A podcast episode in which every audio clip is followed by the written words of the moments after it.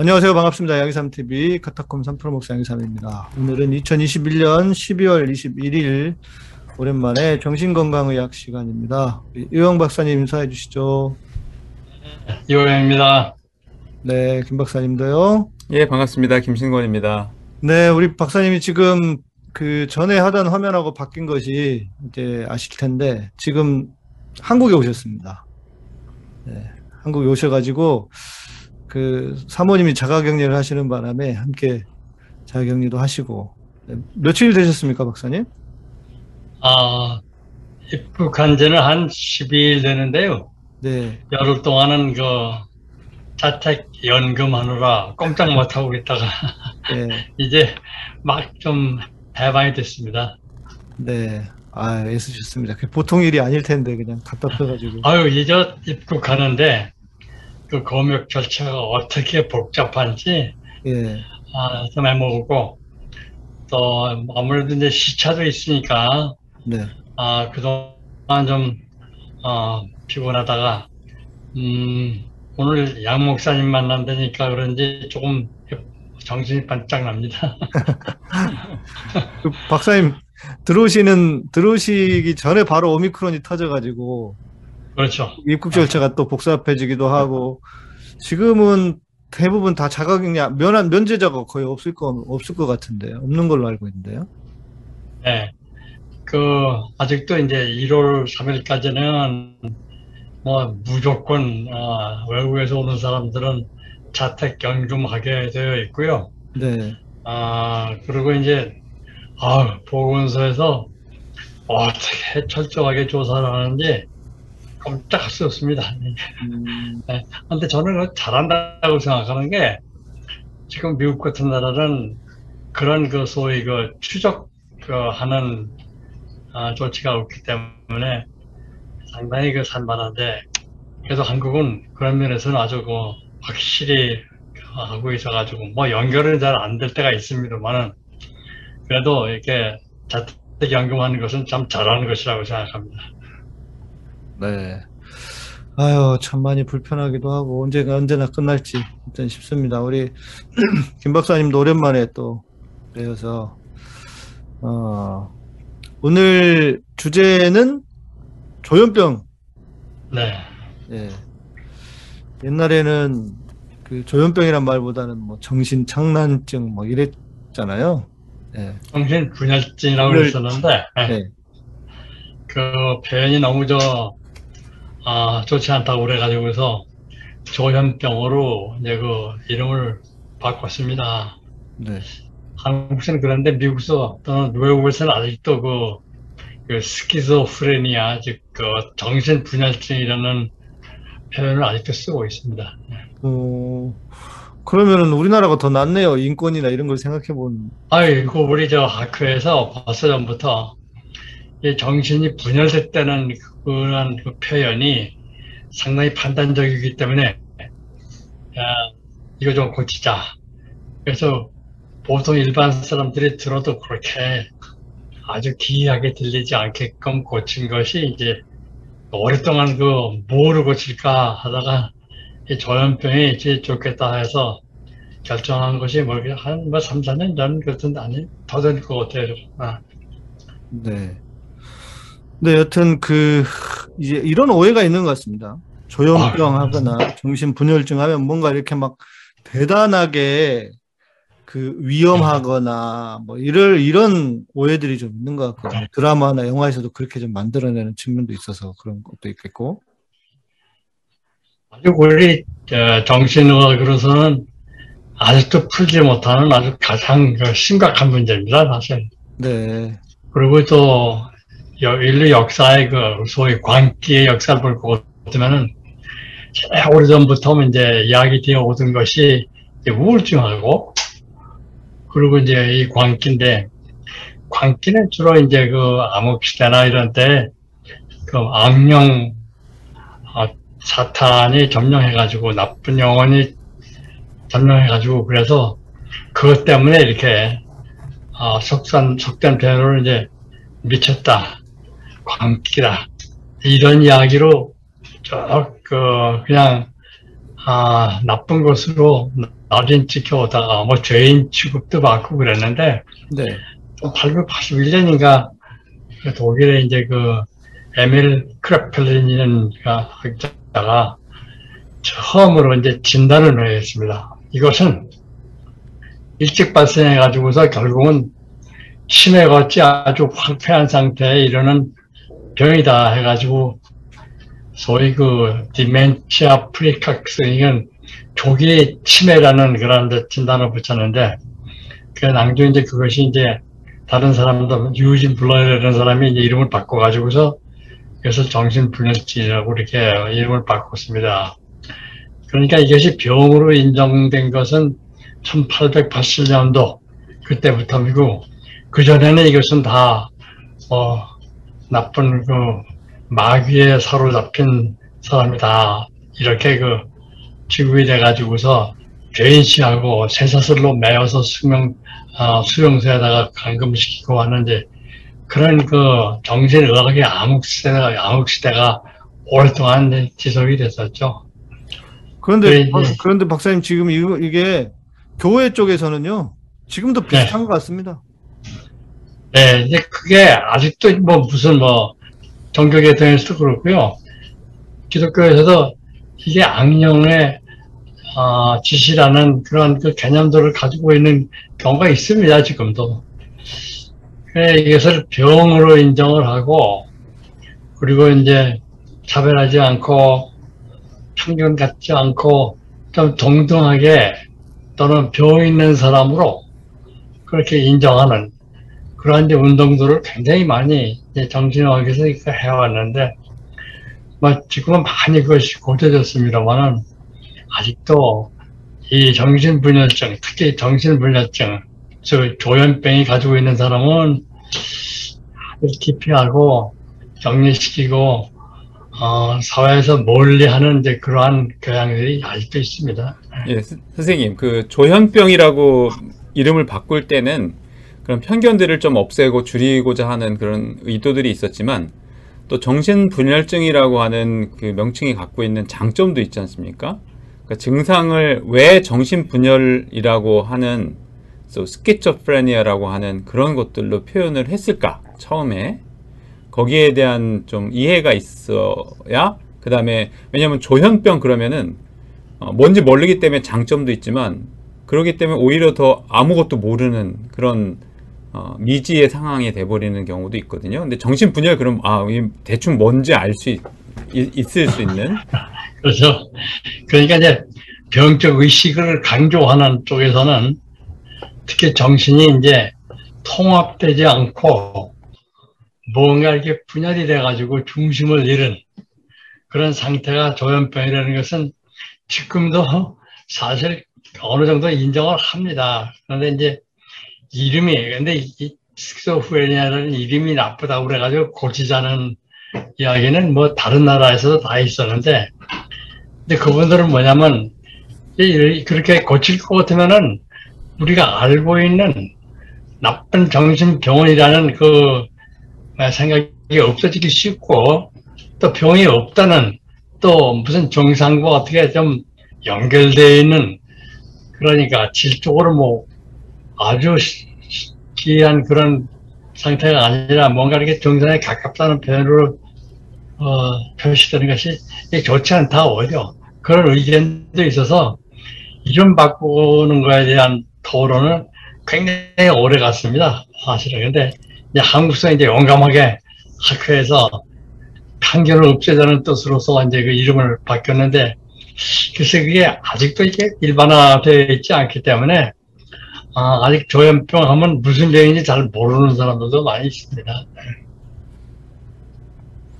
그 그렇다면은 그 정신이 통합되어 있다고 하는 것과 또 통합되지 않은 아주 기초적인 증상들이 이 병을 이제 인식하는 그 아주 원초적인 어, 초, 초기 발걸음이 되었을 텐데 그렇게 통합되지 않고 이렇게 분열되어 있다고 하는 것은 뭘 의미할까요?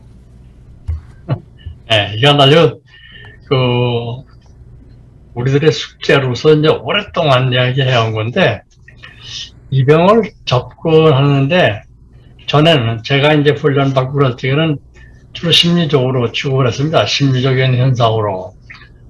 그런데 이제 소위 그 현상이라고 그래가지고 현상도 바깥에 나오는 현상 가지고서 이제 이걸 증상으로 보고서 이제 분류하고 그리고 그거에 대한 어떤 접근이 아, 유리한가 하는 것을 그 연구하는 방향으로 가다가 이제 생물학 뇌에 무슨 잘못이 있다는 이런 나와가지고서 그것 때문에 지금은 심리적으로 이 병을 생각하는 그런 추세는 뭐 거의 같습니다. 지금 뭐 환자들 아 클리닉에 갈거 같으면은 의사들이 보고 증상이 뭐냐, 뭐 만- 환청이 있느냐, 망상이 있느냐, 뭐 이런 거 따져보고서 그거 가지고 진단을 붙이는데 저희가 훈련을 받을 때는 그거보다도 심리적으로 뭐 어떤 무엇이 일어나고 있느냐 하는 것을 이제 많이 설명을 했거든요. 그래서 이제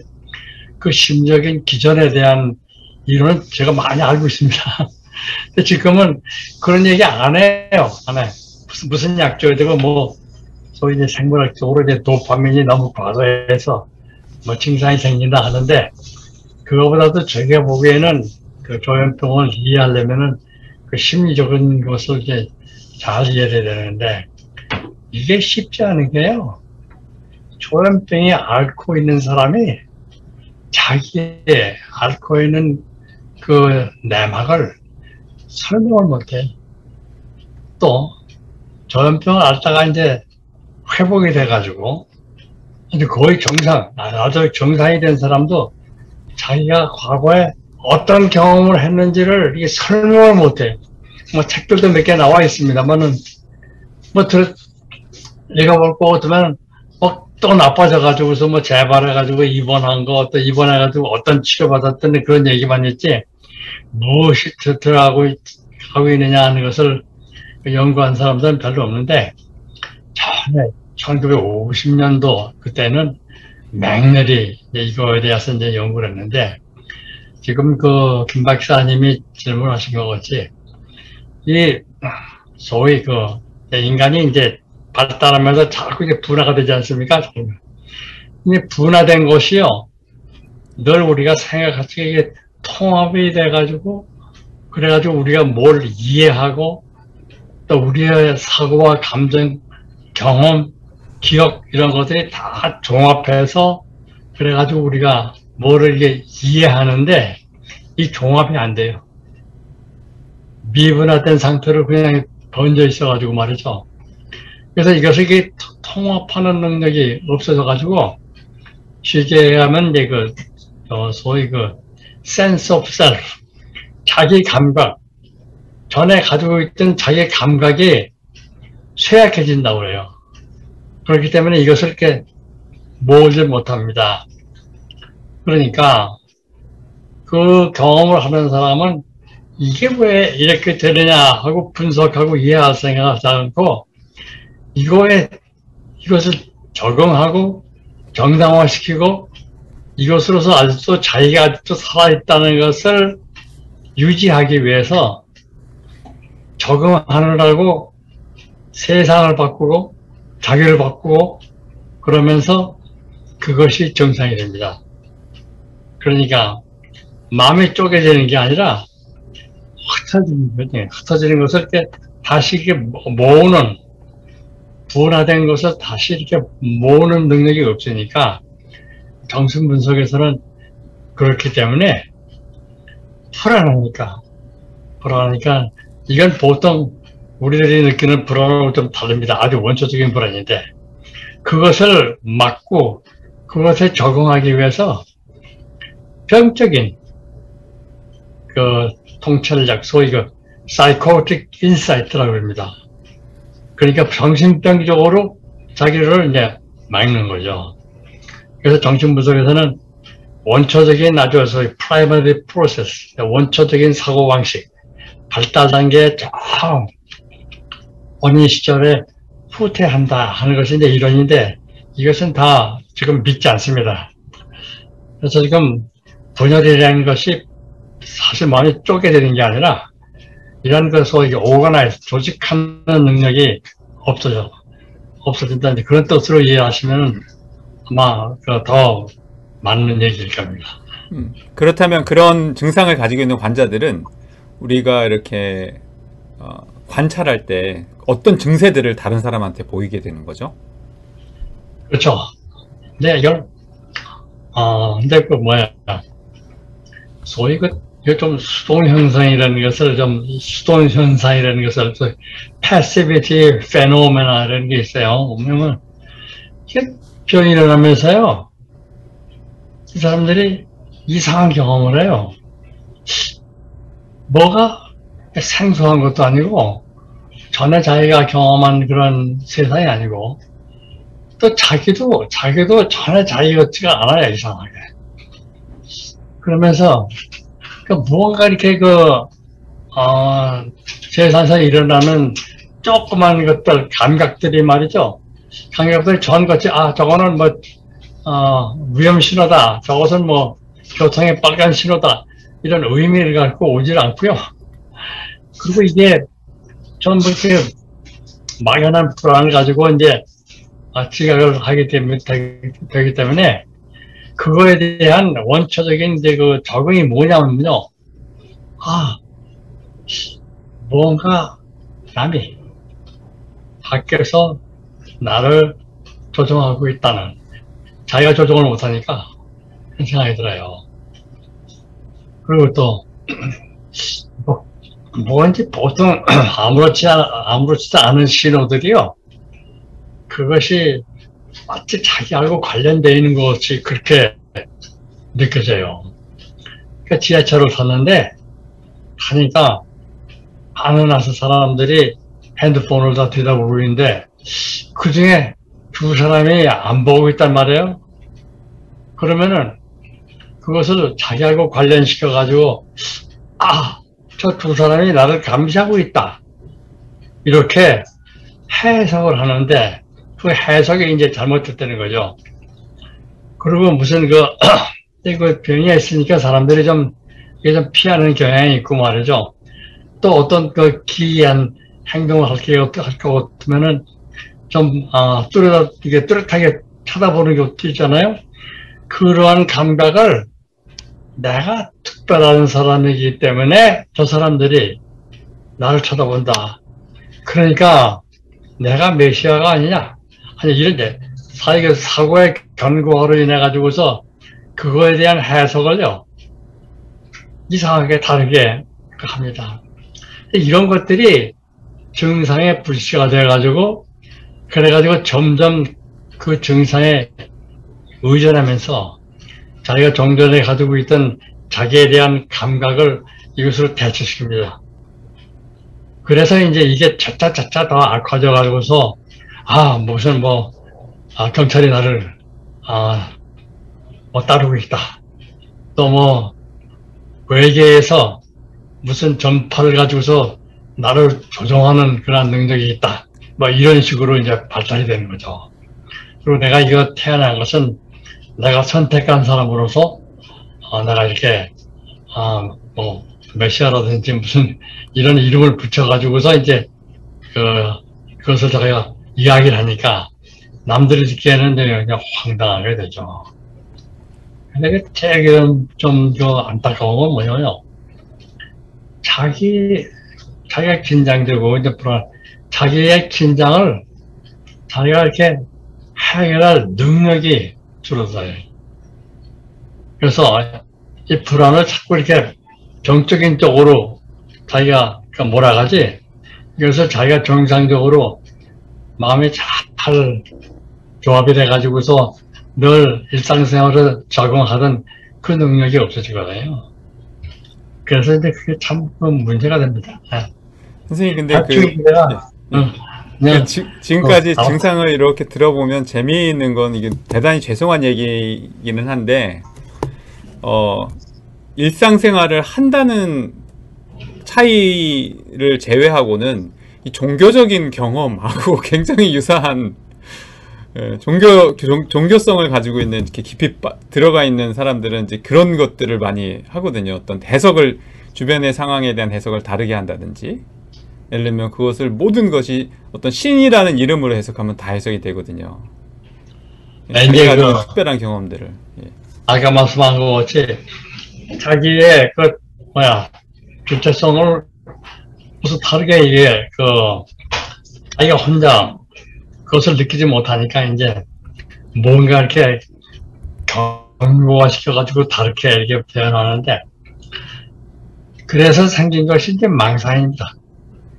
근데 망상에는 이제 제일 전형적인 것이 이제 아, 피해 망상이죠. 제일 그 흔히 보는 것이 피해 망상하고 관련 망상입니다. 모든 것이 다 나하고한테 관련돼 있다고 생각 느껴요 이렇게.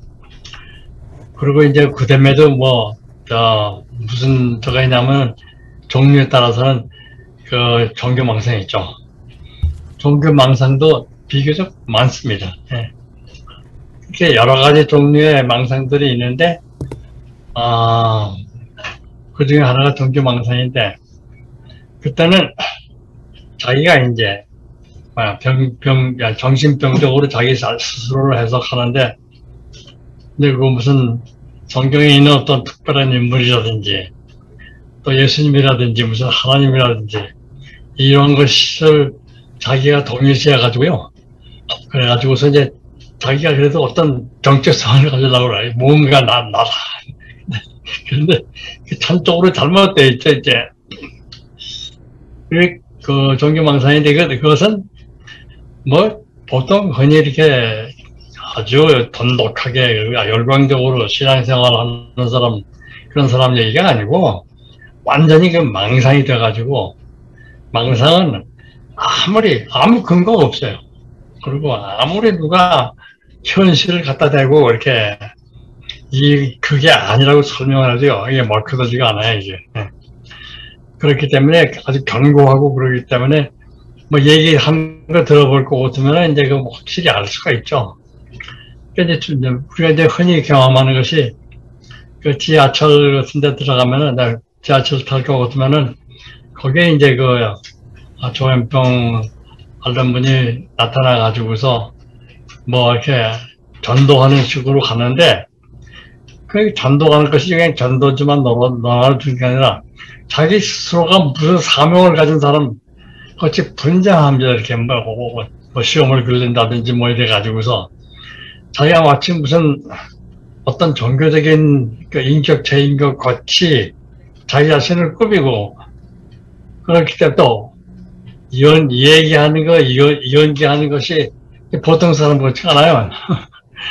그래서 그한 가지 조심해야 될 것은 그 믿는 분들이 너무 지나치게 그 종교성을 강조하고 무슨 신성을 강조하고 하다 보면 조현병 좀 비슷해지기 때문에 그건 아마 좀 조심들 해야 될 거예요. 목소리를 들어가지고 그 참, 박사님 그 조현병의 강도도 있습니까? 좀 네. 심한 경우나 좀 약한 경우나 그래서 네. 그이 그런 이해도 좀 필요할 것 같은데요. 이거 이게 이게 좀 아주 백만 불짜리 질문인데, 이저 사회 기능이나 인지 기능이나 또는 감정 기능이 인격이 다 황폐한 게 아니고 부분적으로 살아 있어요. 네, 네. 살아 있을 뿐 아니라 어떤 때는 아주 그 탁월할 때 제가 그, 그 어느 대학생 하나를 그 조현병 환자를 어, 치료를 했는데 어, 딱 보기만 해도 벌써 조현병이 뚜렷할 정도의 아주 기이한 그 표정을 가지고서요. 이 반에서 그 학생들이 정말 이 병인 줄 확실히 아니까 상당히 이제 피하고 또는 뒤에서 비난도 하고 이제 그런 대상이었었어요. 그런데 그 친구가 그 대학에 거의 탑으로 들어왔어요. 탑은 아니었었어요. 음, 그러고서 아이 시험을 치면 얘는 시험에서는 늘그 점수가 좋아요. 그리고 영어를 기가 막히게 영어를 기가 막히게 합니다. 걔는 그 늘 시간 있으면 뭐 CNN이나 무슨 뭐 이런 그 외국 방송 듣지 한국 방송 안 들어요. 그런데 도저히 이거 특히 그 공격성 때문에 나다 내 집에 있는 거 다 때려 부시고 그러는데 정말 이것은 그 치료하기 어려운 케이스였었는데 그래서 어떻게 제가 저하고 이제 관계 형성이 돼가지고서 맨날 저한테 와서 이제 욕하고 당신이 무슨 정신과 의사냐 뭐 비난도 하고 뭐 이러는데 그 환자를 한 3년 저 데리고 치료했었어요. 그러다가 제가 하루 생각해도 얘는 좀 무슨 사회적인 돌파구가 있어야지 이러다가는 안 되겠다 생각을 해가지고 야 너 미국 의학 가라 유학 가라고 그래서 유학 가라고 아 그래서 얘가 거기 이제 설계 돼가지고서 미국 오는 그 대학에 그 연구하는 그 연구하는 연구원으로 어, 취직이 돼가지고서 미국에 갔어요. 미국에 가서 PhD를 끝내고요. 그리고 그래 역시 이제 뭐 주변에서 아니까 취직하기 어려워가지고서 고생 많이 하고 이제 그랬는데 늘 그 저한테 이제 장장 편지를 쓰고 자기의 그 어려움을 호소하고 했는데 갑자기 투자됐어요. 근데 하루는 이제 그 제가 서울서 살았는데 제가 다니는 그 교회를 갔더니 예배 보러 갔더니 예배 끝나고 나서 2층에 거기 와 있어요. 그러면서 날 보고 웃어요. 나 그 친구 웃는 걸 처음 봤어요. 그때 무슨 선물 사가지고 와가지고 선생님 감사하다고 주더라고요. 그러고 나서는 연락 두절이에요. 어떻게 되는지. 뭐 아무도 연락을 못하기 때문에 안 하기 때문에 제가 지금 어디서 뭘 하고 있는지 모릅니다만은 제 상상에는 그 친구 연구 혼자 연구하는 데는 지장이 없어요. 대인 관계가 어렵지. 음. 혼자 될 것 같으면요. 또 혼자 있기를 원하는 게 다른 사람들을 면할 것 같으면은 마음이 복잡해지고요. 자기 스스로 이렇게 잘 그 조합이 안 되니까 혼자 있는 것이 제일 편하니까 뭔가 그런 짭을 얻어가지고 혼자 연구하고 있지 않나. 더군다나 요새 막 코로나가 발생하니까 주로 집에서 혼자 일하는 것이 이제 유행 아닙니까? 그러니까 지금은 점점 정상인에 가까워질지도 모르겠어요. 어쨌든 그런 지상적으로 또 어떤 친구는요, 감정이 살아있어요. 이 조현병의 특징이 하나가 뭐냐면 느끼는 능력이 줄어요. 표현하는 것도 줄고, 음. 그리고 감정이 소위 부적합하다고 그래가지고요. 아, 얼마 전에 내 친구가 죽었어. 그걸 웃으면서 해요. 이게 죽었다면은 슬픈 표정으로 해야 되는데, 정 반대인 웃으면서 이런 얘기 하기 때문에 그걸 때 감정이 부조라고, 부조하라고, inappropriate affect라고 그러는데, 이런 것이 없어요. 그래서 말씀하신 것 같이 여러 종류가 있고요. 또 정도, 그 증상의 심도도요. 증상은요, 이거 하나. 증상은 약으로 한 60 내지 70% 조정이 됩니다. 그런데 조정이 안 되는 게 뭐냐면요.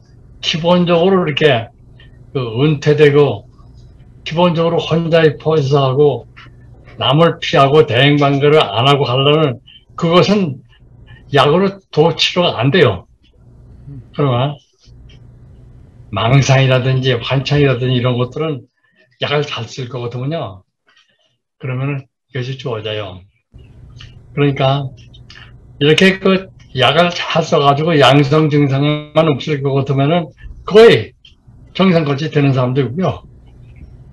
그리고 그 망상의 정도가 또는 그, 그 인지 기능의 그 고장난 정도가요 아주 약해가지고요. 제가 어떤 도를 하나 봤냐면 누가 처음으로 초조를 나 찾아왔어요.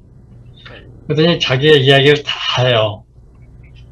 그러더니 그때는 이제 그 정신불달증이라고 부를 때인데 선생님 제 얘기 다 들으셨는데 선생님 생각에 제가 정신분열증이 있다고 생각합니까?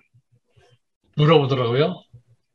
그래서 나는 좋아하지 않지만은 구태여 증상 가지고서 진단을 하려면은 당신 정신분열증이 맞다고, 맞다고 그랬거든요.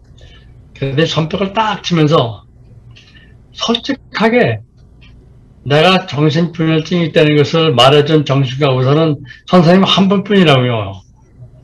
딴 분들은 뭐, 아, 이것은 뭐, 그저 좀 기이한 경험을 하는 건데, 이건 정상인들도 가끔 느끼는 감정이라든지 말이죠. 진단명은 얘기 안 하고, 자기가 진단명으로 실망할까봐 그, 그 실망을 위로해 주는 식으로 표현을 다 했는데, 선생님은 그냥 직설적으로 그냥 얘기하는데, 제가 생각해도 저의 병은 정신분열증입니다. 이것은 정신분열증 환자 중에서 아주 드뭅니다. 예. 자기가 이렇게 자기의 병을 인정하는 것은. 그러니까 그 병의 척도가, 깊이나 척도나 이런 것들이요, 다양하기 때문에 정말 의사가 정신 바짝 차리지 않을 것 같으면요 그냥 증상만 딱 보고서, 아, 이게 뭐다! 정신분열증이다! 이렇게 진단하는 것은 그건 잘못입니다. 이것은. 예. 그리고 정도에 따라서 회복도요, 아까 말씀드린 그런 그 자기 병에 대한 그 통찰력이 있는 사람은 치료하기가 참 쉬워요. 그리고 잘 회복도 되고요. 약물만 줄 것 같으면 거의 정상인 같이 되거든요. 그런데 그냥 두고두고 세월이 가가지고 병이 굳어진 사람은요.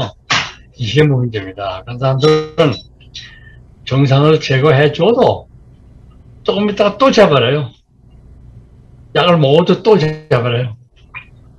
이런 것들이 있기 때문에 그야말로 이것은 난치의 병이라고 이렇게 우리가 생각하고 있습니다. 아, 선생님, 조금 아까 말씀하신 그 케이스 중에서도 그런데 저희가 이제 이거를 좀 확실히 알아야 될 것 같아서 그 조현병 환자들에 대한 어떤 편견 중에 하나가 폭력적이다 이런 게 있거든요. 그 폭력성하고 조현병하고의 관계가 어떤 관계가 있을까? 그 부분을 좀 우리가 잘 알아야 될 것 같습니다. 이것은 이제 관계가 있습니다. 그런데 내가 어, 조현병에 대한 그, 그 심리적인 기전에 대한 이론들이 많이 있는데 그 중에 하나가 그 상당히 그 저에게는 아주 그 신빙성이 있는 그 이론이라고 생각하는데 이 자기의 그 무의식의 본능의 욕구들, 뭐 성적 욕구나 공격적 욕구, 본능 이런 것을 조종하는 능력이 그것이 이제 약, 약하게 약, 약, 약화가 됐는데 특히 조현병 환자는 공격성을 자기가 억제하는 억압하는 능력이 부족해요.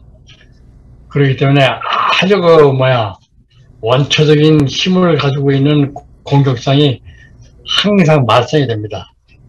이것을 어떻게 처리하느냐 그 처리하는 방법이 조현병의 증상으로 나타나는데 자기가 자기 자신의 범위를 줄이고 자기가 남하고의 관계 이런 것을 줄이고 공격성을 아주 이렇게 격리시켜 가지고 또는 한 사람에게 집중시킨다든지 또 또는 무언가 공격성을 대체할 만한 걸로 바꿔 가지고서 원초적으로 이것을 해결하려고 그러는데 그게 잘 안 되거든요. 그러니까 조현병 환자는 모두가 저 깊이 병적인 그러한 여러 가지 그 방어 속에 들어가 있는데 이것이 조현병의 문제다. 그런데 어떤 분은 이거에 대한 그 방어가 잘 안 돼가지고서 가끔 공격성이 나타납니다. 근데 그 나타날 때는요, 상당히 강력하게 나타나거든요. 뭘 부신다든지 말이죠. 그래서 조현병 환자 중에 많지는 않지만은 그렇게 공격성을 조절 못해가지고서 공격성을 발휘하는 사람이 있고요. 어떤 환자는요, 자기 어머니에게만 해요. 자기 어머니 비난하고 자기 어머니 때리고 말이죠. 자기 어머니가 귀하게 수집한 여러 가지 물건들을 다 버리고 말이죠. 이렇게 해가지고 자기 어머니에게만 적어놔요. 근데 그걸 말이죠. 이거 어떻게 말하냐 이렇게 얘기하다 제가 하나 발견한 것은 그러고 나면요 조금 환자가 편해져요. 발산하고 날 것 같으면은 그래서 이 공격성 aggressive drive 이 공격성이 기본적인 문제다 하는 이론을 제기한 사람이 있습니다. 예. 근데 상당히 저는 그 믿어지는 그런 이론입니다. 그래서 일반적으로 그 조현병 있는 사람이 공격적이고 폭력적이다 하고 생각하는 것은 잘못입니다. 그것은 어쩌다 있죠. 없는 건 아닙니다. 그렇지만은 어쩌다가 나오는 것은 정말 그, 그 환, 환아들이 자기가 병적이 되면서 이것을 다 막았지만은 안 되는 그런 부분에서 이렇게 분출되는 아, 그런 아, 현상입니다. 뭐 조현병 환자뿐만 아니라 일반인들도 가끔씩 어, 조현병이 없다 뿐이지 폭력성은 굉장히 많이 표출되기도 하고 그거 뭐 조절 못하는 사람들도 굉장히 많으니까 어, 참. 네. 사실 뭐 생각해 보면 뭐 조현병 그- 환자들의 폭력성도 있지만 그래서 정상인은 어느 때 그 억압하는 능력이 나빠지느냐 하는 것을 그 패턴을 조금 알거든요. 그 예를 들면 어, 우리가 그 알코올이 가지고 있는 기능 중에 하나가 억제 기능입니다. 소위 그 이니비션을 이렇게 풀어주는데 그래서 보통 그 말이 없는 사람도 이제 술 먹으면 뭐 말이 많아지지 않습니까? 그런데 조현병 어떤 환자들은요 술 먹으면 술을 먹으면은 그것 때문에 더 폭력이 나올 수도 있는데 정상인들도 그래요. 술 먹고 폭력 그 행사하는 사람들 많지 않습니까? 그런데 이제 그 다른 것은 뭐냐면은 우리가 이제 그것이 임시적인 것을 알고 그리고 그것을 일으키는 종항을 우리가 이해를 하니까 그러니까 그것이 다 소위 소위 정상 범위라고 생각을 하는데 아이 조현병 환자들은 왜 이해를 못해요. 갑자기 갑자기 이렇게 폭력이 분출되니까 말이죠. 그래서 이참그 어려운 병입니다. 아. 이 심리적으로는 이렇게 설명이 많은데요. 요새는 그거 상관 안 해요. 그거 뭐 소용이 없다. 내 어떤 나, 뭐가 잘못되어 있는데 그것만 고치면 된다. 이- 이런 식으로 생각하는데 저는 이것은 절대로 잘못된 생각이라고 생각합니다. 음. 그 조현병 같은 경우는 이제 요즘에 약으로 많이 이제 컨트롤 한다고 하는데 그리고 또 이제 그래서 이른바 겉에서 이게 관찰할 때는 아, 저 사람이 조현병 환자인지 아닌지 어, 모르는 경우도 그러니까 우리 주변에도 생각보다는 그런 증상들을 갖고 있는 사람들이 꽤 많이 정상적인 행동들을 다 하니까 요즘에는 이제 우리가 또 그걸 이제 누가 밝히고 이렇게 하지 않으니까 그런 것들이 어, 드러나지 않는데 정말 모르는 사이에도 우리가 많이 봤을 수도 있고 경험했을 수도 있고 아, 혹은 그런 사람들과 같이 살아가고 있는지도 모른다 하는 생각을 해보게 되었거든요.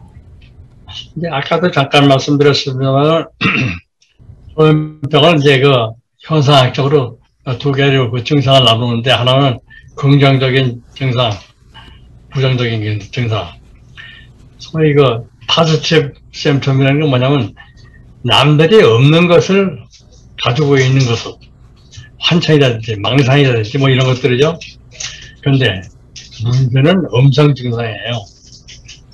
자기가 아주 은둔적으로 살고 말이죠. 사람 피하고 대인관계를 못잘 못하고 말이죠. 늘 혼자 있고 조용하고 음, 감정 표현이 없고 소위 그 flattened affect라고 그래가지고 이 감정이 나타납니다. 이게 표현이 없어요. 이 그런 사람들 그, 그런 증상들이 있는데 약이 듣는 것은 이 긍정적인 파지티브 심텀에 듣지 이 네가티브 심텀에는 안 듣습니다. 뭐 듣는 약이 있다고 뭐 몇 가지 나왔지만요.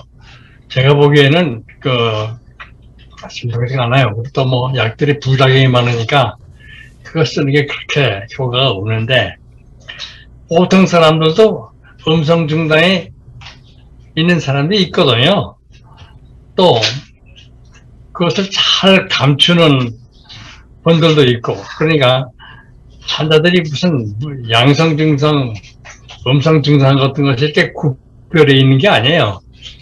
사람들이 구별해 가지고서 학자들이 구별해 가지고 이것을 positive, negative 뭐 이렇게 망상이다 하지만은 실제 환자들은 다 그 콤비네이션을 가지고 있거든요. 근데 콤비가 어떻게 된 건지 양성 증상은 없고 주로 음성 증상이 있는 사람이 있는데 이 사람들은 밖에서 다른 사람이 보기에 그렇게 무슨 그 이상해 보이는 걸 혼자 입고 싶어 하고 혼자 시, 시끌시끌 웃고 하는 거 좀 이상하지만은 이게 기인이라고 생각하지 이것을 병자라고 생각하지 않은 경우가 많이 있어요. 근데 우리가 보기에는 나름대로 그것도 적응하는 방식이고 말이죠. 그래가지고 사회생활을 할 수 있다면은 아 그거 얼마나 좋습니까?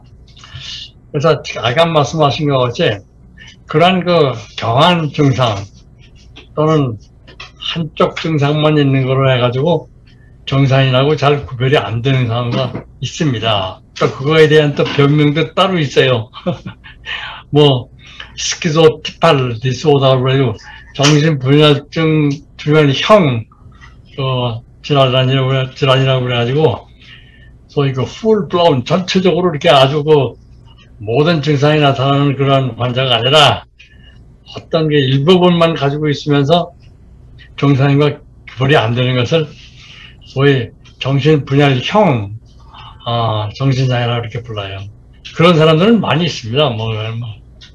그러면 박사님 그 경한 증상을 가진 분들이 예를 들어서 치료가 안 되거나 뭐 그냥 조현병이라는 것 자체에 대한 부담 때문에 뭐 좀 방치해 두거나 하면 더 강한 증상으로 발전을 할 수도 있는 거겠죠? 네. 그거는 시, 아, 시간이 갈수록 그 증상들은 견고화됩니다. 음, 그래가지고 이 치료의 가장 중요한 것은 뭐냐면 조기 치료입니다. 음, 지금 이제 새로 나온 그 뭐야 연구들이 뭐할 것 같으면은 막 발생할 때 그때 달라붙어서 약도 안 쓰고 이 완, 거의 완치 상태로 치료시킬 수 있다는 이제 그런 이론이 이제 핀란드에서 나왔는데 그래서 소위 그 개방성 대화라고 그래가지고 이제 특별한 그 기- 어, 치료법을 어, 이야기했는데 저는 그 상당히 그 효과가 있으리라고 생각하는데 이 조기에 발견해 가지고 치료할 것 같으면은 저의 의견으로는 어, 떤 치료를 하든지 간에 효과가 좋습니다. 그런데 시간이 갈수록 증상이 자기의 아주 삶이 돼버리고 자기의 인격이 돼버려가지고 그것도 또 고치는 것은 상당히 어려워서 이제 만성 환자에게는 이제 그 소위 뭐 그 적응하느라고 그 어떤 면에서는 이제 증상을 감추는 기법도 가르쳐 줍니다. 제가 미국에서 어떤 당신과 의사가 너 이거 망상이 있고 그런 거 얘기만 하지 않으면 남들이 모르잖아. 그러니까 가만히 그런 얘기 있어도 하지 말라고 하려고 말이야. 근데 그것도 어떻게 보면은 일종의 이제 그 적응 방식이죠. 음, 근데 그런 기법을 가르쳐 주는 이제 그런 치료가 있습니다만 어쨌든 간에 그런 그, 그 치료법에서 이분이 어떤 패턴, 어떤 특징적인 증상을 가지고 있냐는 것을 심적으로 파악해가지고 그거에 맞는 치료법을 시행하는 것. 이게 소위 이제 요즘 그것을 이제 대상자 중심이라고 해가지고 환자 중심입니다. 그래가지고 이게 전문적인 지식 이것을 다 버리고 말이죠. 그냥 그 사람 그대로를 받아들이고서 뭐 좋다. 너의 세계가 이런 거 내가 아는데 이렇게 해가지고 나하고 대화를 하자. 얘기를 하자. 그래서 자기 대화를 하면서 이제 자기를 찾는 이제 그런 식의 새로운 치료법이 나왔어요. 그러니까 말씀하신 대로 시간이 갈수록 만성이 되면은 더욱더 치료가 어렵습니다. 그 선생님 말씀하신 게 이제 이른바 영어로는 오픈 다이얼로그라고 그런 이제 조현병에 대한 새로운 치료법, 접근법이 이제 소개를 지금 해주신 건데 이게 굉장히 최근에 나타난 치료법이지 않습니까?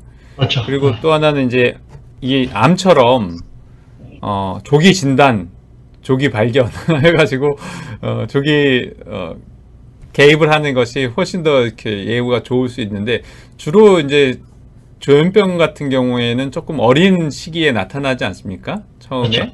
그러면은 그 어렸을 때 청소년기에 그거를 좀 굉장히 민감하게 발견해가지고 그런 초기 증상들을 이렇게 잘 어, 이렇게 다뤄야 되는데 이제 그런 상식들이 좀 우리가 있었으면 더 도움이 될 것 같습니다. 그래서 이제 이 지금 그 지역 사회 정신 건강 증진 사업에 상당히 그, 그 좋은 일을 많이 합니다.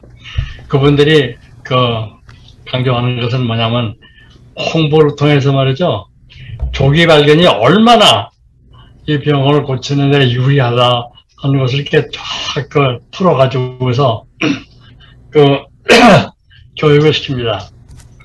그런데 이 교육 대상이요. 대상이 실제로 해당되는 분들이 그것을 보는 게 아니고 다 이미 다 병이 난 사람들이 보기 때문에 얼마나 이것이 그 효과가 있는지는 모르겠습니다만은 지금 말씀하신 어떤 그런 홍보, 그런 교육은요, 전 아주 저 사회에다가 다 알려야 돼요.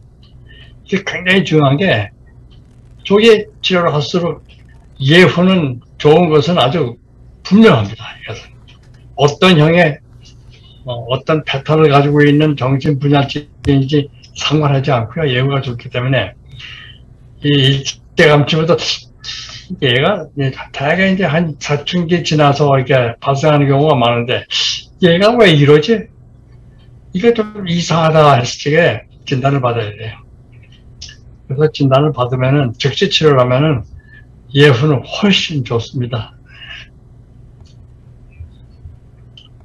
예, 시간 내가 너무 많이 얘기한 것 같은데 시간이 가지 않았습니다. 네. 그 그리고 이제 또 사실 이제 이 제가 아까 그 포지티브하고 네가티브한 증상들 이렇게 드, 들으면서 아 이게 이게 성경에 나오는 선지자들 얘기랑 비슷하다. 또 이제 뭐 꼭 성경 선지자들뿐만이 아니라 최근에도 이렇게 막 종교에 심취해가지고 자기가 메시아라고 하는 사람들 이- 예수 한국판 예수들이 굉장히 우리나라 많은 것 많기도 하고 또 어떤 예언자 그래가지고 막 기도원이라든지 어떤 신비 체험에 이렇게 매달려 있는 사람들 중에서 비- 그런 비슷한 증상들이 상당히 이렇게 많은 거를 제가 발견하게 되는데 옛날에는 이런 증상들이 정말로 그 신적인 체험이기도 하고 그러면서 어떤 특별한 권위를 갖고 힘의 파워가 있었지 않습니까? 이런 것이. 지금도 이제 그런, 이런 경우에 막 종교적 파워를 갖고 이거를 해석을 하기 시작하면은 사람들이 거기에 마치 이렇게 무속인 찾아가듯이 그런 사람들 찾아가서 얘기도 듣고 예언 기도도 받고 뭐 이렇게 하는 경우들이 많이 있는데 어, 이 유사성이 저는 상당히 역사적으로도 그렇고 있는 것이 아닌가 이런 생각이 듭니다. 이거 참 모르겠어요. 이거 굉장히 그 아, 이것이 조현병이다 하고 확인하기 위해서는 상당히 그 많은 정보가 필요합니다. 또 시간 좀 걸리고요. 근데 모르겠습니다. 근데 그 나는 그래요. 정상인도 말이죠. 소위 그 특이성에 대한 특이성에 대한 욕구, 그 유니크네스에 대한 그 어, 욕구가 다 있거든요. 내가 좀 달라야 돼, 남보다. 음. 그러니까 내가 이렇게 기독교를 믿어도 말이죠. 뭔가 특수하게 믿는 것으로서 한번 보고 말이죠. 그러기 위해서 이제 뭔가 특수한 이론을 찾고 말이죠. 또는 자기 나름대로 이론을 만들어 가지고서 그걸 가지고 자기가 특이한 인물이라는 것을 이제 과시하는 그것도 있을 거예요. 그러니까 그런 것하고 이렇게 구별해야 되는데 이걸 하려면은 정말 그 어, 자세하게 조사를 하지 않으면 안 되는데 우선 그런 분들이 무슨 치료장에 올 생각을 안 해요. 내가 무슨 하고 말이죠. 그러니까 이 진단을 할 그 기회가 없죠. 뭐 전에 미국 전 대통령 트럼프 대통령이 뭐 자해적 인격 장애가 있다고 하지만은 그분이 무슨 어디 정신과 의사한테 가서 그 진단 받- 받으러 오겠어요? 없죠. 그러니까 이게 또, 또, 또 하나의 문제입니다. 치료의 기회가, 진단의 기회가 있느냐, 없냐. 동기가 없으니까요. 그 조현병 관련해서 아주 기억에 남는 영화가 있어요. 뷰티풀 마인드라고. 네. 아, 뭐 당연히 박사님 보셨을 테고 저도 상당히 이거 인상 깊게 봤던 영화이기도 하고 또 그 상처를 가진 많은 분들에게 좀 소개하는 영화이기도 합니다. 이게 결 처음에는 뭐 그냥 스토리가 완전히 그 반전이 돼가지고 결국 알고 보니까 조현병이었더라 이거잖아요. 그- 그거를 자기가 함께 그 조현병을 인정하면서 이렇게 이겨가는 어, 어, 멋진 수학자의 삶이었는데 그게 어 가능 그러니까 뭐, 시- 뭐 실제 이야기니까 가능하겠다 하지만 그 병이 모르는 사람 입장에서는 저게 가능할까 이런 생각이 들기도 해서요. 그 부분은 또 실제로 좀뭐 조현병 비슷하게 가지고 계신 분이 있을 수도 있기 때문에 그런 분들에게도 좀 박사님의 어떤 메시지가 필요하지 않을까 싶은 생각도 듭니다.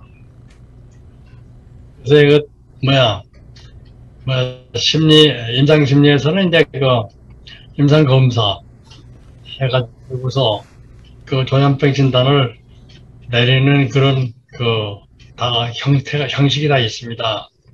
그래서, 아, 보통 사람도 이제 내가, 이게 내가 조금 이상하다 생각을 할 경우면은 그 정신과 의사하고 이렇게 대화만 하는 게 아니라 그러한 검사를 통해 가지고서 어떤 이상한 생각을 하는지 또는 세상을 어떻게 다르게 보는지 여러 가지 그 진단하는 도구가 있어요. 그래서 이제 제일 그 그래도 어, 진단하기 좋은 방법은 그렇게 자기 자신에 대해서 그 의심을 하고 또 주변에서 의심을 해가지고 권장해가지고서 그 뭐야 진단하나 진단 받으러 갈 것 같으면은 이런 검사들이 좀 더 자세하게 그런 것을 좀 어, 설명해 주기 때문에 그런 것을 찾는 것이 어떨까 이렇게 생각합니다. 네. 그 영화에서처럼 그렇게 그 살 수 있을까요? 같이 극복하면서. 예. 어 보통 사람들하고요 네. 가- 같이 하는 아니 게 아니 그러니까 그 영화에서는 그 모든 게 막 보이잖아요. 본인만 자기만 보이는 이 인물들이 가상의 인물들이 있잖아요. 그러면서 그거를 견디면서 살아가는데 이게 뭐 보통 거- 어려운 일이 아닐 것 같긴 한데 그게 가능할까? 네, 그게 뭐 상당히 그 어렵습니다. 뭐 제가 불가능하다고 그러는데 그렇게 잘못 그 지각하는 것들이 말이죠. 이게 치료를 받아가지고서 얼마나 좋아지는가 하는데 그래도 그것을 올바르게 현실적으로 만들어주는 것은 약입니다. 음, 그런데 이제 그게 약이 말초 현상들만 이렇게 어, 어, 치료해주지. 저 밑에 있는 무엇이 정신 조현병의 불안, 원초적인 불안을 일으키느냐 하는 것은 약이 그것을 못하고 그냥 불안에서 나오는 말초적인 것들만 이렇게 어, 진, 저, 진정시키기 때문에 아까 그 영화에서 나오는 주인공도 이제 약을 쓸 것 같으면요, 어느 정도 자기가 다르게 보는 세상에 대한 양성적인 그런 그 증상들은 좀 완화가 됩니다. 일단은 약은 써봐야 돼요. 써봐서 우선 자기가 증상 때문에 압도되어 있는 그러한 상황에서 좀 탈피시켜줘야지 그 증상들로 이렇게 압도돼서 그걸 가지고만 살 것 같으면은 이게 말로 해가지고 무슨 어떤 경험에서 이게 아예 교정이 안 됩니다.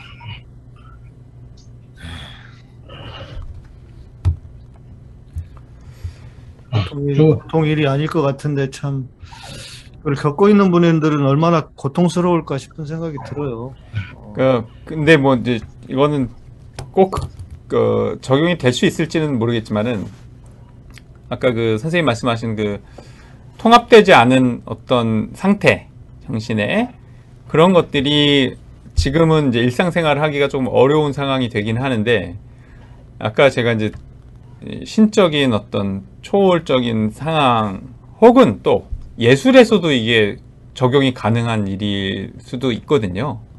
예를 들면 그 어, 르네상스나 근대 그림들은 막 우리가 보면은 뭔지 알아볼 수 있는 그런 현실주의적인 혹은 뭐 아름다운 그림들이었는데 이제 피카소가 추상화를 그리기 시작하면서 또 이제 예술이라는 것이 아 이렇게 우리가 이성이나 이런 것들을 통합을 해야만 꼭 예술이 되는 것이 아니라 이렇게 통합되지 않은 상태의 아름다움, 그 원초적인 미도 존재한다는 것을 이제 보여줬듯이 어, 이렇게 우리가 그러한 정신을 갖고 있는 분들이 우리의 생각과 조금 다를 뿐이지 그것이 없어져야 된다거나 아니면 그것이 이제 그 말씀하신 게 저희 그 미술 치료의 그 핵심입니다. 음. 그래서 그 조현병 앓는 사람들의 어, 그림 이것을 수집하는 게 굉장히 이것이 그 어, 뭐큰그 뭐야 인기예요.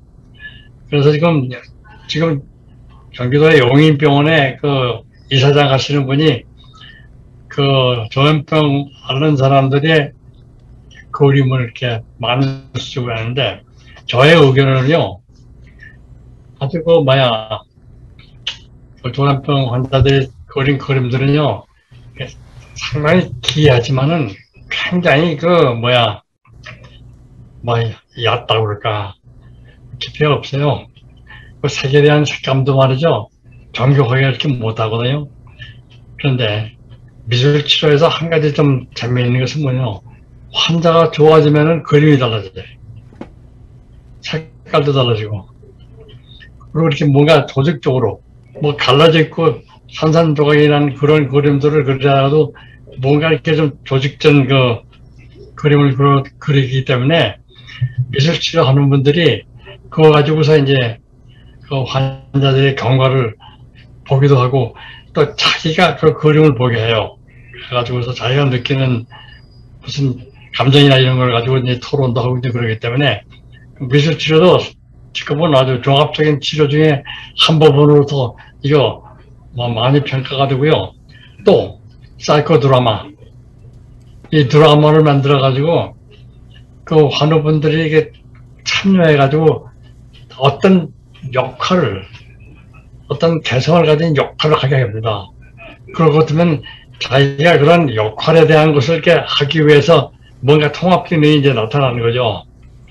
그 제가 좋아하는 것은 뭐냐면 이야기. 자기에 대한 이야기를 하는데 무슨 경험이라도 좋으니까 또 병하기 전의 일도 좋으니까 너에 대한 얘기를 하라 할 것 같으면은 이야기를 구성하는 데 있어 가지고요. 그래가지고서 자기의 그 조금 더 조직적인 능력이 동원이 돼야 돼가지고 나 내가 어떻다 내가 어떻다 하면서 자기 감각이 그 회복이 되거든요. 그래서 이제 저는 그, 그 환자들에게 자기 얘기, 자기 얘기를 해서 자기 감각을 찾는 거 이것을 상당히 중요시합니다. 뭐 지금 말씀드리자면 뭐이 조현병은 너무나 우리가 연구도 많이 하고 무슨 뭐 어, 치료법도 많이 나왔기 때문에 이게, 이게 제한된 시간에 다 말씀드리기 어려운데 이런 것들이 다 지금 있는데 있는데 얘는 이 문제는 그 이용이 잘 안 되고 있어서 그래서 문제고 또 경비가 문제입니다. 이게 다 미술 치료도 뭐 무료로 받겠어요. 또 이제 돈 받고 하려면 그래서 좀 여러 가지로 이제 아직도 풀리지 않은 그 난제로 남아 있습니다.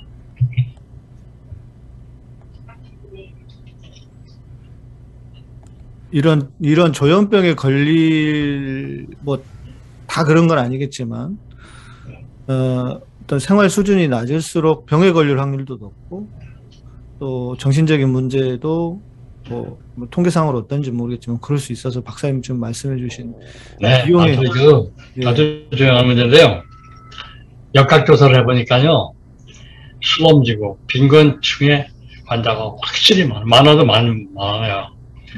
그런데 병을 앓다 보니까 가난해져 가지고서 빈- 빈민촌으로 가는지 그건 모릅니다만은 그래도 사회 환경의 영향에 대해서 이제 그 원인을 얘기할 적에 또 원인이 아니라도 요인으로 얘기할 적에 그 얘기는 반드시 합니다. 그 인민층이라든지 가난한 사람들에게 이것이 많이 일어나는 것은요, 단순히 그냥 우연히 이렇게 나온 데이터가 아니라 무슨 근거가 있다. 그래서 연구들도 많이 합니다. 그리고 어, 빈곤층만이 아니라 이제 환경의 영향이 많이 영향을 주죠. 네. 그 발병할 때는요, 아까 양 목사님이 말씀하신 것 같이 괜찮다가 스트레스를 겪고 나서 빡 저희 일어나게 돼요. 이거에 대해 한 연구를 했는데 스트레스가 원인이 아니에요. 스트레스가 유발 요인이 돼요. 계기가 돼가지고서 이게 발병이 되거든요. 그런 것도 있고. 그리고 우리가 이게 무시하면 안 될게요. 역학조사에서 이 조현병의 조, 저, 유병률이요. 1%입니다. 100명에 한 명이에요. 굉장히 많은 겁니다. 음, 네. 근데 아까 말씀하신 것 같이 그 경도에 따라서 잘 디텍트가, 탐색이 안 됐다든지 또는 진단이 안 됐다든지 또는 진단하러 가지 않아서 모르고 있는 경우가 많아서 그렇지 전체 인군의 100분의 1이라는 것은 굉장히 많거든요. 그 유전적인 요소도 있습니다. 그 예를 들 것 같으면요. 그, 내 부모나 또는 내 뭐야, 형제 간에서 누가 하나가 조현병이 있는 경우에는요. 내가 조현병이 될 수 있는 그, 그 확률이요. 한 30, 이제 40% 보통 사람보다 높습니다.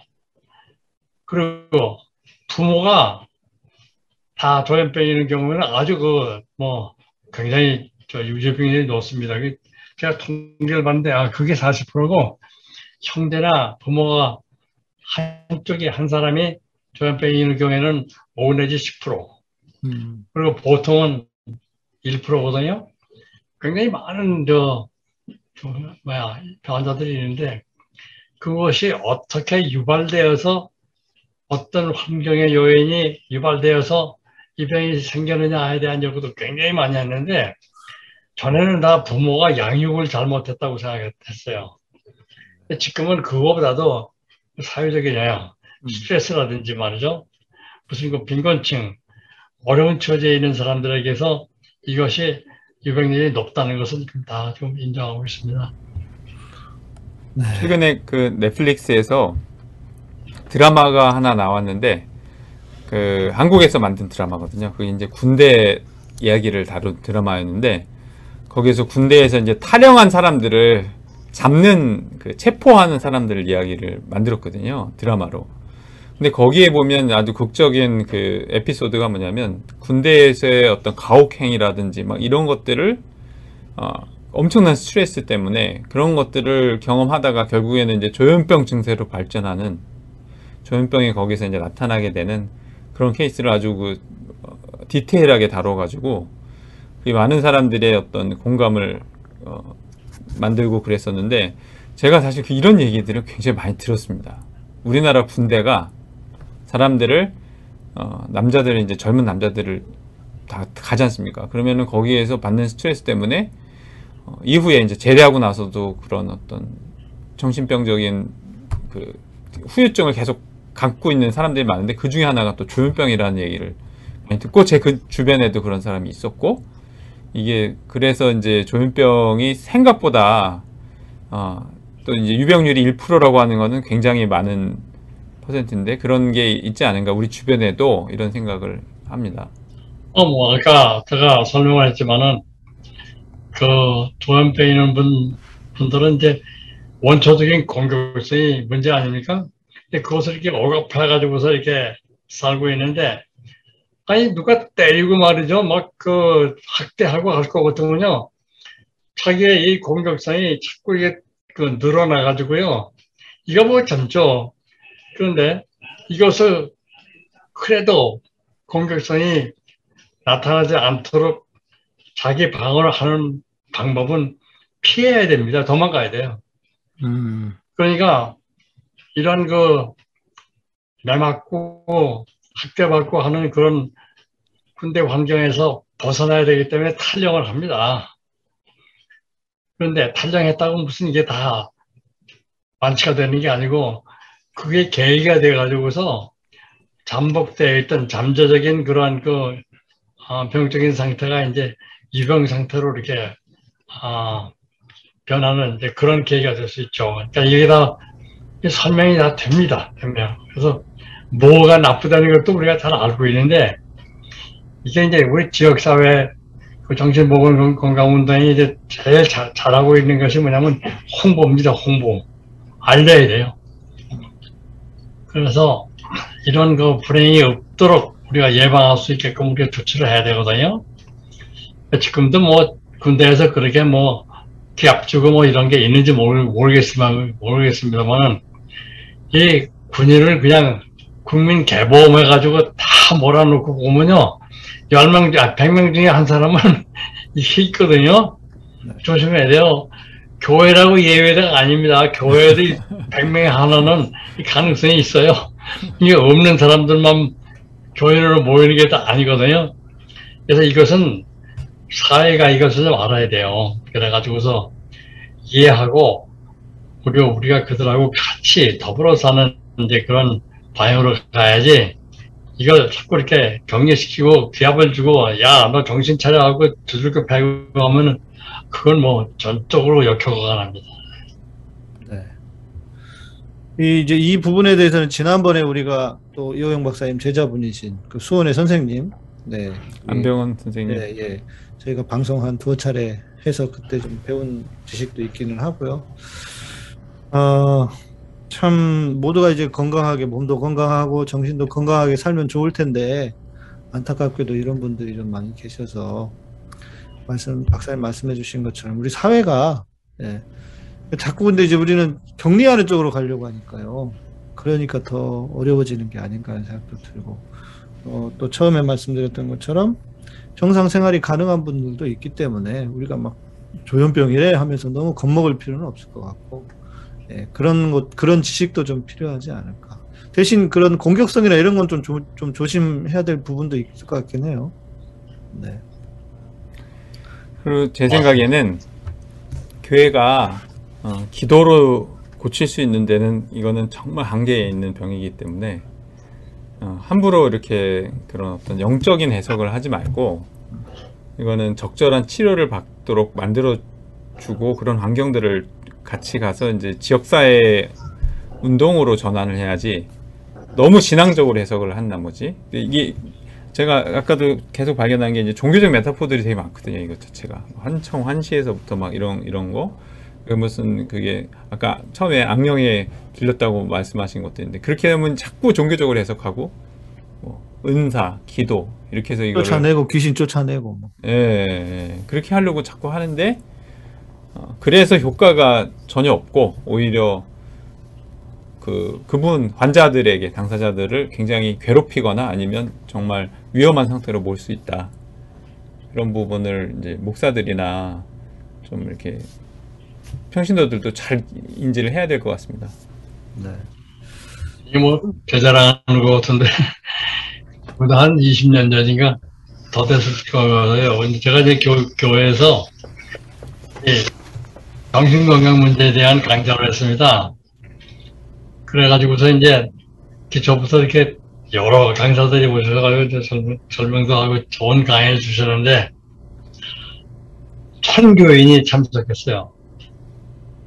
그래서 1차, 2차, 3차 해가지고요. 이렇게 나눠가지고서 다 했는데, 저의 그, 그, 정신건강 강좌를 하게 된 이유는 뭐냐면요. 그분들이 이걸 알아야 돼요. 되는 걸 말이죠. 그래서, 예를 들면, 조현병이는 그 분이 교인 중에 있으면은, 또 교회에 나오면은, 그분들을 어떻게 대하느냐. 또, 그분들하고 대화를 하려면은 어떻게 해야 되느냐. 막 이런 거에 대해서도 이제 다 그 가르치고 그랬는데, 글쎄 그 뭐 피드백이 참 좋았습니다. 그 교회가 이렇게 성경 공부만 하지 말고, 이런 걸 좀 해주시면은, 이런 걸 해주시면은, 우리가 사회생활 하는데 많이 도움이 된다고 말이죠. 그런 얘기를 했는데, 저는 정신건강 문제뿐이 아니라 뭐 사회학도 좋고요. 뭐 다른 분야의 문화인류학도 좋고 역사도 좋고 말이라서 조- 조금 더그 문을 열어서 그냥 하나님 본의로만 생각하지 말고 좀 인간적인 면에서도 생각할 수 있는 그러한 그 의식의 확장이 좀 있을 것 같으면은 그러면은 그것이 신앙에도 도움이 된다고 저는 믿고 있습니다. 아, 네. 교회가 좀 교회로서의 본연의 모습을 하면 좋겠다는 생각이 간절합니다. 네. 오늘도 또 긴 시간 우리 박사님, 음, 귀한, 또 이게 방송하면서도 느끼는 것이 뭐 박사님 무슨 대본을 쓰신 것도 아니고 오늘은 실제로 주제가 뭔지도 모르고 방송을 했거든요. 그런데 너무 그 뭐랄까 진짜 대가는 대가시다라는 생각이 다시 한번 들었습니다. 정말 너무 귀한 이 그 강의 내지는 방송을 우리 청취자들에게 들려주셔서 너무 감사드리고요. 네. 어, 또 뭐 저희 뭐 마무리하면서 뭐 웬만큼 말씀하신 것 같은데 혹시 다른 말씀 없으시면 네 이렇게 마무리하고 네, 저희는 다음 시간에 또 뵙도록 하겠습니다. 네 수고하셨고 너무 감사드립니다. 고맙습니다. 감사합니다. 감사합니다. 예, 감사합니다. 네, 이렇게 방송을 마치겠습니다. 예. 어, 지금 또 저희 촛불행동위원회 회의 중이어가지고요. 온라인으로 한쪽에서는 회의를 하고 있다가 잠시 마치려고 왔습니다.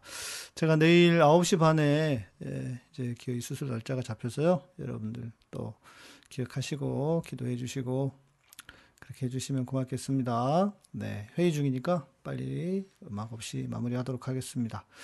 네, 그리고 내일은 음, 종교와 돈, 그리고 모레는 아마 제가 오면 방송할 수 있으면 애물보로 하고 아니면은 이학준 교수님 강의, 지난번에 이은 마지막 강의를 올려드리도록 하겠습니다. 네, 카타콤은, 음, 아, 우리 엘리오틴 얘기해야죠. 어, 마이보험 체크 1800-7917, 네, 1800-7917 마이보험 체크 문의 많이 해주시고, 엘리오틴 022088-1433 어, 멤버십 10% 어, 멤버십 20% 구독자 10%입니다. 그래서 멤버십 가입하셔서 또 구매하시면 좋을 것 같고요. 네, 카타콤 여러분의 멤버십과 후원 슈퍼챗으로 운영됩니다. 네. 구독, 좋아요, 알람 설정 해주시고요. 평안한 밤 되시고 저는 네, 내일 밤에도 또 뵙도록 하고 뵙도록 하겠습니다. 고맙습니다. 평안한 밤 되십시오.